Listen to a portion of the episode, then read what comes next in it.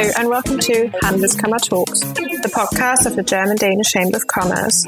Here we interview experts and discuss everything concerning German Danish business relations with our members. Welcome to this episode of our podcast. Here we are presenting you a recording of a new webinar series, A Coffee With, which Rainer Perau, CEO of the German Danish Chamber of Commerce, sits down with a guest from our network to discuss current issues from the areas of business, politics, industry.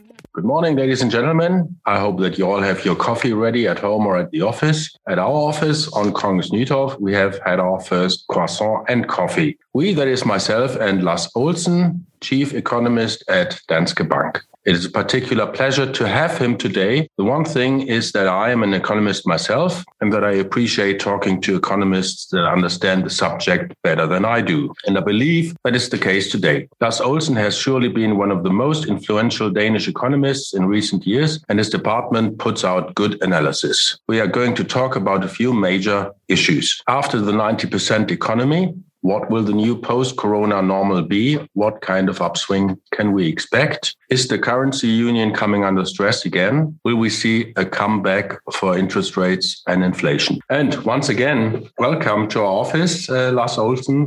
Thank you for coming in this morning. Looking forward to talking to you. Thank you for having me. So, what's what's going to happen in the future? The vaccination process is uh, going along smoothly, more or less. Uh, now, can we expect a strong upswing and what will the new normal be? Yes, uh, I mean, we are in a strong upswing right now because uh, the corona crisis is a, I mean, it's been a very, very special crisis, is still a very, very special crisis in that in almost any other crisis that we've had, for example, the financial crisis, it's a question of, okay, we're spending too much money, then something happens, we realize, oh, we shouldn't spend so much, so we cut down on spending, and then uh, companies start to fire people, and then we cut down even more, and then uh, we're in sort of this negative uh, spiral, and that can be bad. But when you just say, okay, now you cannot produce anymore from tomorrow, that, that's a completely different dynamic. It's much, much worse in a way. It's much steeper, but also it's much easier to recover from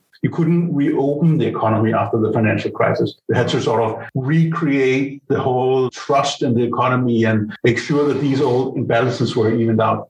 But there wasn't any great imbalance, at least not in the Danish mm-hmm. economy before the, the COVID 19 crisis. So there's no need to say, okay, we, we have to sort of rebuild the savings of people. People have a lot of savings. They have not been able to spend all their money. businesses have a lot of savings. So the only thing holding the economy back right now is the restriction and the disease itself. And as that goes away, and we can also always argue how exactly how quickly will that happen. But as that goes away, the economy can just recreate itself and we can get almost back to, to where we came from. And that that is a strong upswing. And then that's what's happening. Where do you see upside and downside risks in, in the near term? So this is not something we've tried before. We, we have never had a reopening like this. We've had pandemics before, but that's 100 years ago. And it's very different uh, kind of society, very different dynamic. So we've not tried this before. And clearly there must be a risk that it will happen very quickly, that it's sort of a ketchup bottle effect, or maybe more like if you imagine a big dam of water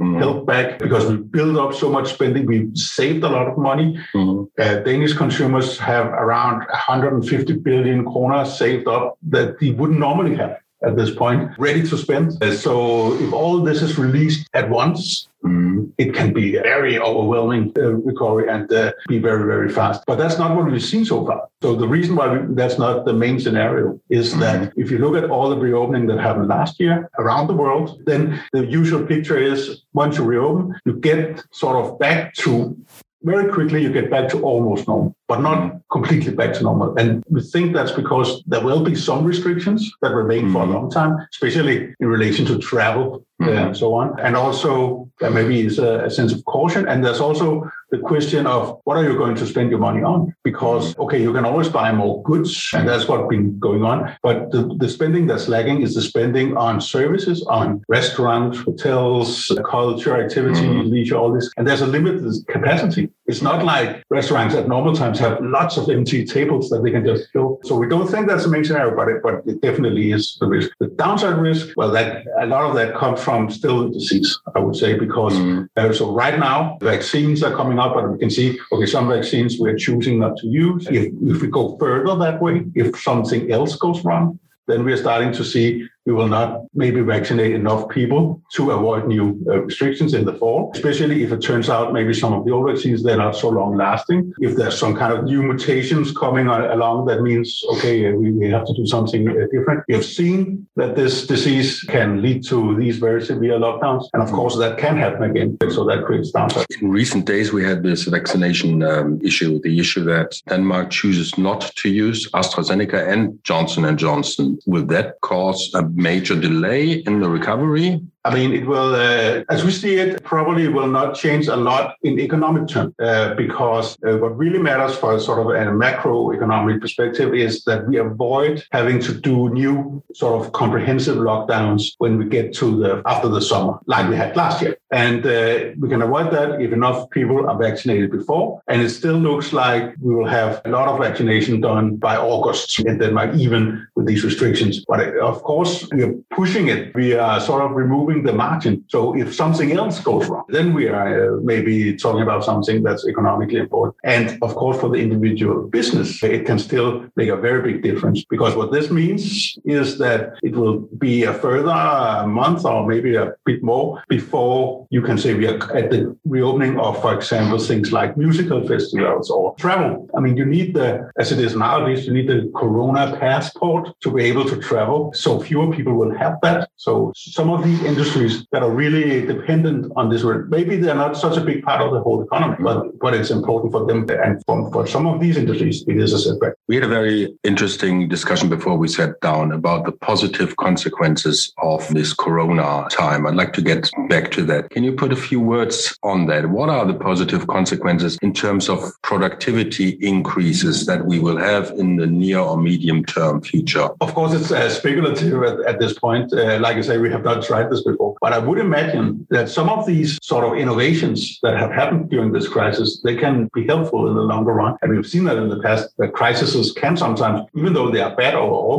they can have some mm-hmm. positive side effects. And what could happen here, for example, obviously we've gotten used to working from home we have seen that it can actually make sense and we will see more of that. And that will increase at least the productivity of capital in the sense that you don't need to build such a big office building in order to mm-hmm. have a company. And we can see that already. Several companies, including my own in, in Denmark, have decided that they will need less office space already simply on the expectation that more people will work from home. We will for sure travel less in on business. I mean, we have found out maybe it's still not as good to have a virtual meeting or all these kind of things. Mm-hmm. But it is pretty good compared to the expense of, of traveling. So that will also boost the, the productivity of our time and our uh, resources in as companies. So that's positive. It, of course, it's negative for those businesses mm. that it uh, hurts because uh, all these restaurants mm-hmm. And hotels and airlines and all that stuff, well, it's bad news for them, but, but it can be good news for the overall productivity. So, so I think something good will come up. And as far as flights are concerned, this will also be good for the climate. True. And what is good for climate is also good for, for business. Yes, because we have to do something about the climate. There is no doubt that this is on the, that's just a given. And uh, if we're able to reduce pollution from flights, it decreases sort of the pressure for what else we would have to do. So yes, I think that's also very positive. We don't know yet if tourism, for example, will come back to where it was. I mean, every recovery is different. So we've seen that consumers in the in the last recovery, travel was one of the things that were really boosted by mm-hmm. consumers. Very unlike the recovery before that, where it was a cars, for example, to the last extent that people bought. Mm-hmm. This uh, last time it was travel. It might not be in the recovery that's happening right now.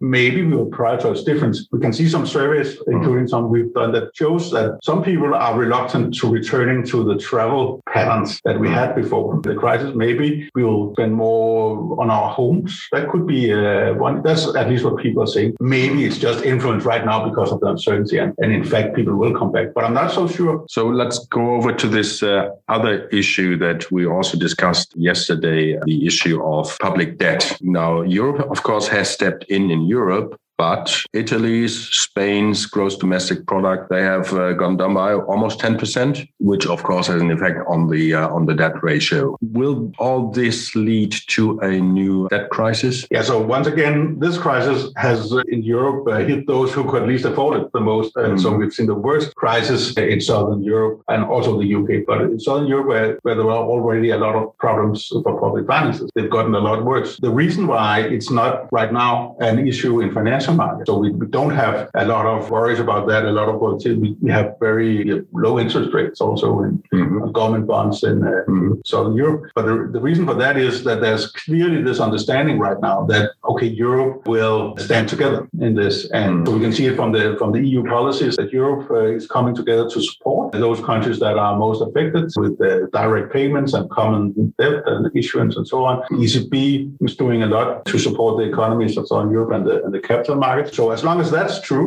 then markets will be calm. But once you start to doubt that, will that still be true?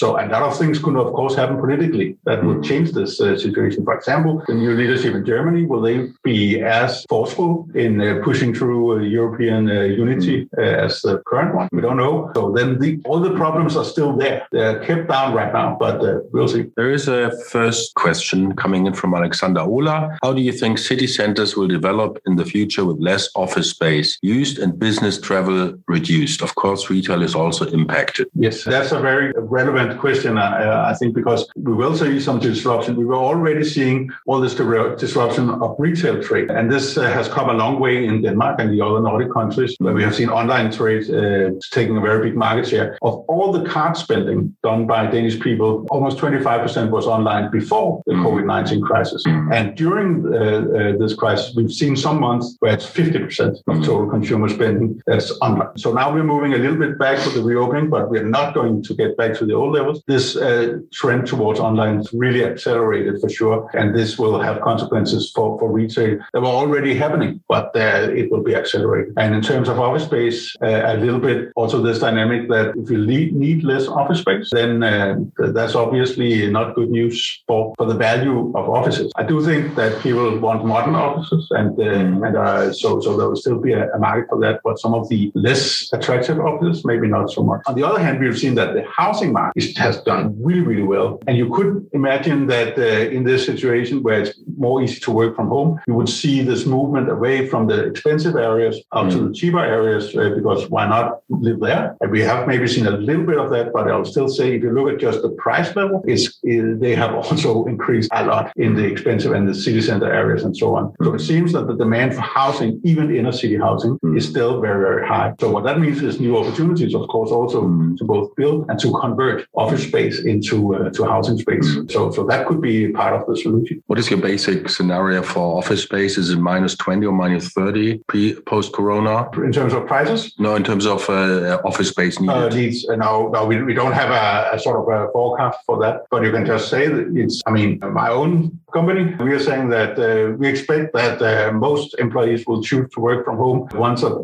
uh, twice a week going mm-hmm. forward. So just mechanically, that mm-hmm. reduces the, the need for office space by 20 to 40%. So next question, Stain Magnussen. Yesterday, Mr. Buffett warned of serious inflation coming up. How do you see that? Uh, an issue that is uh, much talked and much discussed, in particular with regard to the United States. Yeah. So there's several uh, things to keep in mind here. In the short term, we are for sure seeing higher inflation also in Europe. When you calculate inflation, you say, what's the price level today compared to a year ago? Well, a year ago, the oil price was negative. You remember mm-hmm. that for a few days. So prices are higher now. And uh, so inflation, the inflation rate is high and it will peak around May, probably. In the US, it will probably reach 3.5% on people. mm-hmm. But that's temporary. That's mm-hmm. not a problem. It's just the reflection of these higher prices. The question is, will we get to sort of more permanent higher inflation? That is the, the hope, actually. That is what they are aiming for in the US, the central bank is going for. And that is what the market thinking that inflation in the US will actually uh, increase to above 2% uh, and stay there for a while. Simply, so you can say that inflation is kind of a speed limit on the economy. You want to, to have as much activity as you can without creating too high inflation. What is too high inflation? Well, in the US, they have changed the goalpost a little bit and saying, okay, now we are going for a bit above 2% inflation because we've been below for so long. It looks like that is what the market is expecting to happen. And that's good and fine. The mm-hmm. question is, will we get, will it get out of control? Will we suddenly see too high inflation, overheating and too high inflation? And clearly that is the risk. That's something we definitely cannot rule out will happen. That these temporary inflation bursts sort of comes into expectations. So people say, okay, now we're back in the 70s and inflation is, is rising. We will demand higher wage growth. We will demand uh, higher prices from uh, our mm-hmm. customers and so on. And then you're in a spiral of higher inflation and central bank has to step in and so on. That That is the risk. It's not the most likely scenario. We can see mm-hmm. that also from the market price, not what the market expects, but the risk is there after being not there for a very long time, simply because inflation was. Europe is in a different situation because in Europe we are very far from having too high inflation. If you look across uh, both in mm-hmm. Denmark and the euro area, uh, it's it's simply. I mean, we will also have high inflation, and the, these mechanical effects will. Last, for example, the temporary VAT cut in Germany that will lead to higher inflation this year. Now we don't have that anymore, and compared to price levels that have lower VAT, that's not a problem. Actually, the ECB does not expect to reach its own inflation target. They expect it to be too low for several years still, and that is also great. So the main scenario is inflation will be kept under control. And for interest rate, that means interest rates will remain where they are. Mm, um, I mean, it's realistic that bond yields, long-term interest rates will start to uh, move higher as the recovery becomes not an expectation, but a reality. And mm. you can see it more clearly in the data and employment. And uh, again, in the US, the central bank will start to increase interest rates, uh, probably, mm. probably not next year, but the year after that, I would say, because, uh, then, I mean, you have to dampen the inflation pressure. You, you don't want it to get out of control. That is also the expectation that this will happen. In Europe, as we are still so far from having mm. too high inflation, it doesn't, it's hard to see why the ECB would start to increase interest rates before, I mean, in such a far future that we cannot see it right now. What, what will happen probably is, or for sure, is that it will lower the bond purchase that they do because uh, I mean the most important bond purchase program they have now is called the pandemic program. Uh, mm-hmm. It's something that they do to to counter this crisis, and this crisis is ending, so they will be buying less bonds uh, than they're doing right now, and that could lead to a bit higher bond yields. But really higher interest rates that seems sort of very far away off still. We have another question: How do you assess the development of tourism in the Danish market and the tourism real estate market? Yeah, so what we saw last year was, of course, this complete disruption of, of tourism, mm-hmm. where we had all the foreign tourism almost uh, disappearing, a little bit still, especially from Germany, but, but mm. most, most gone. But also all the Danish uh, tourists not going uh, mm. abroad. And, and Denmark almost has a balance in terms mm. of tourism trade. So if everybody just stays in their own country, it means that spending could be pretty much the same still. And we did see that last year. There was a huge boom in a lot of tourism industry, the ones that cater to the Danish clients. Mm-hmm. So we saw that the countryside restaurants and summer houses, all that really had the best year probably ever. Mm-hmm. Uh, but inner city tourism attractions like hotels and restaurants and, and expensive stores and so on in Copenhagen, for example, they had a very bad year because mm-hmm. the Danish tourism, Danish tourists didn't go there. They, mm-hmm. they needed the foreign tourists that didn't come. Mm-hmm. So it's a lot of moving around rather than for these overall pictures. What's the future like? This is very speculative, but I do think that we will not see the same tourism boom uh, like we discussed before after this uh, COVID-19 crisis as we did after the financial crisis. It happened to be the thing that consumers prioritized in the recovery after the financial crisis. It's probably going to be something else that consumers prioritize. This, of course, tourism will mm. also benefit. We have more money. We have freedom. We can. We have a lot of catching up to do mm. in terms of travel. But I would expect that we not, don't get back to quite the same trends as we had before. We have seven minutes left, and there are no questions in the chat. So I have my own questions. Long, medium, long-term developments in uh, Germany and Denmark. Let's look at Germany first what is your assessment of the medium and long term prospects of the German economy, also given the fact that it is over industrialized? So, I mean, there's a lot of, I guess, hand wrinkling also in, in Germany. What, what, will, what will happen? Germany has, of course, been very successful in, for a number of years now in, in, uh, in sort of uh, restoring the economy. All the reforms that have been done have paid off, and there's been some good years. But what, what's going to happen in the future? The population is aging. Like you say, manufacturing is, uh, is an outsized part of the economy? And uh, is that where the future lies? And I think these are very legitimate concerns and, and something uh, we do need to worry about. But also, I mean, it's not a problem to be in a not so fast growing part of the economy if you're the best. For example, agriculture is an outsized part of the Danish economy, and uh, agriculture has been a declining part of the world economy for 200 years. Nevertheless, you can still make money in it. You can still make money if you're the best. And, uh, and I think that's also going to be true, much more true for manufacturing obviously, than for, for agriculture. If you look at the situation just right now, uh, manufacturing companies are still willing to pay quite high wages to workers, to good workers. And that's not because they are very nice guys. It's because uh, they are able to make money. There's a demand. And right now, of course, there's a lot of demand for manufacturing goods uh, just from uh, the situation in the world economy. There's a temporary effect to that. But I do think that if you're if you really uh, if you're really nail it and you're the best at it, you can still uh, be very successful in these sort of niches. And we do need a lot of manufacturing still all the mm-hmm. green transition and everything else, yes, it will hurt some parts of manufacturing, but it also needs manufacturing to have all these electric vehicles and all these new power supply systems and all these kinds of. So let's look at the Danish economy then. Not as over industrialized as Germany is, but still with a large industrial base, but more services. Is it better placed? I mean, we have also had a lot of concern about uh, productivity and so on in, in Denmark uh, in recent years. And some of that has gone away also because we realized, again, it's not necessarily important to have productivity growth if you if you can sort of make money out of other people's productivity growth. So if you, you produce pharmaceuticals, it's hard to increase the productivity of that. And somebody else is producing electronics and they're increasing the productivity very rapidly. Yes, but the price also declines of the electronic goods and it doesn't on the medicine, then you are as well off. So, and I do think that uh, there's a lot of strength in the Danish economy with the business structure also in terms of, uh, for example, the, the, pharmaceutical industry is a big strength, a lot of other things, but also a lot of challenges. And mentioned agriculture, well, that's very challenged by the green transition. We also have uh, many other places, the whole service sector, a lot of that that's not so productive and is a very increasing part of the economy. So we definitely have some challenges. One strength I would mention for Denmark is that we have these reforms that are increasing the size of the workforce, even as the population ages, mm. because we have this increase in the retirement age. I think that's a that's a big advantage in Europe today. It's basically Danish flexibility. Yes, but it's also uh, it's a little bit of a forced flexibility. You cannot uh, actually decide for yourself uh, what your retirement age is going to be unless you have a lot of money. So it's also uh, a question of a bit uh, strong arm reform. Okay. Better forced flexibility than no flexibility. You can say that. Great. Well, thank you, Las, for a great half hour. That was uh, nerdy to the right degree. I think it was still understandable so. to everybody out there. Thank you very much for being with us. Thank you very much again Olsen. Thank you for listening to our podcast. Hope you enjoyed today's episode. Don't forget to subscribe and head to our website at handelskammer.dk for more insider information on German Danish business relations.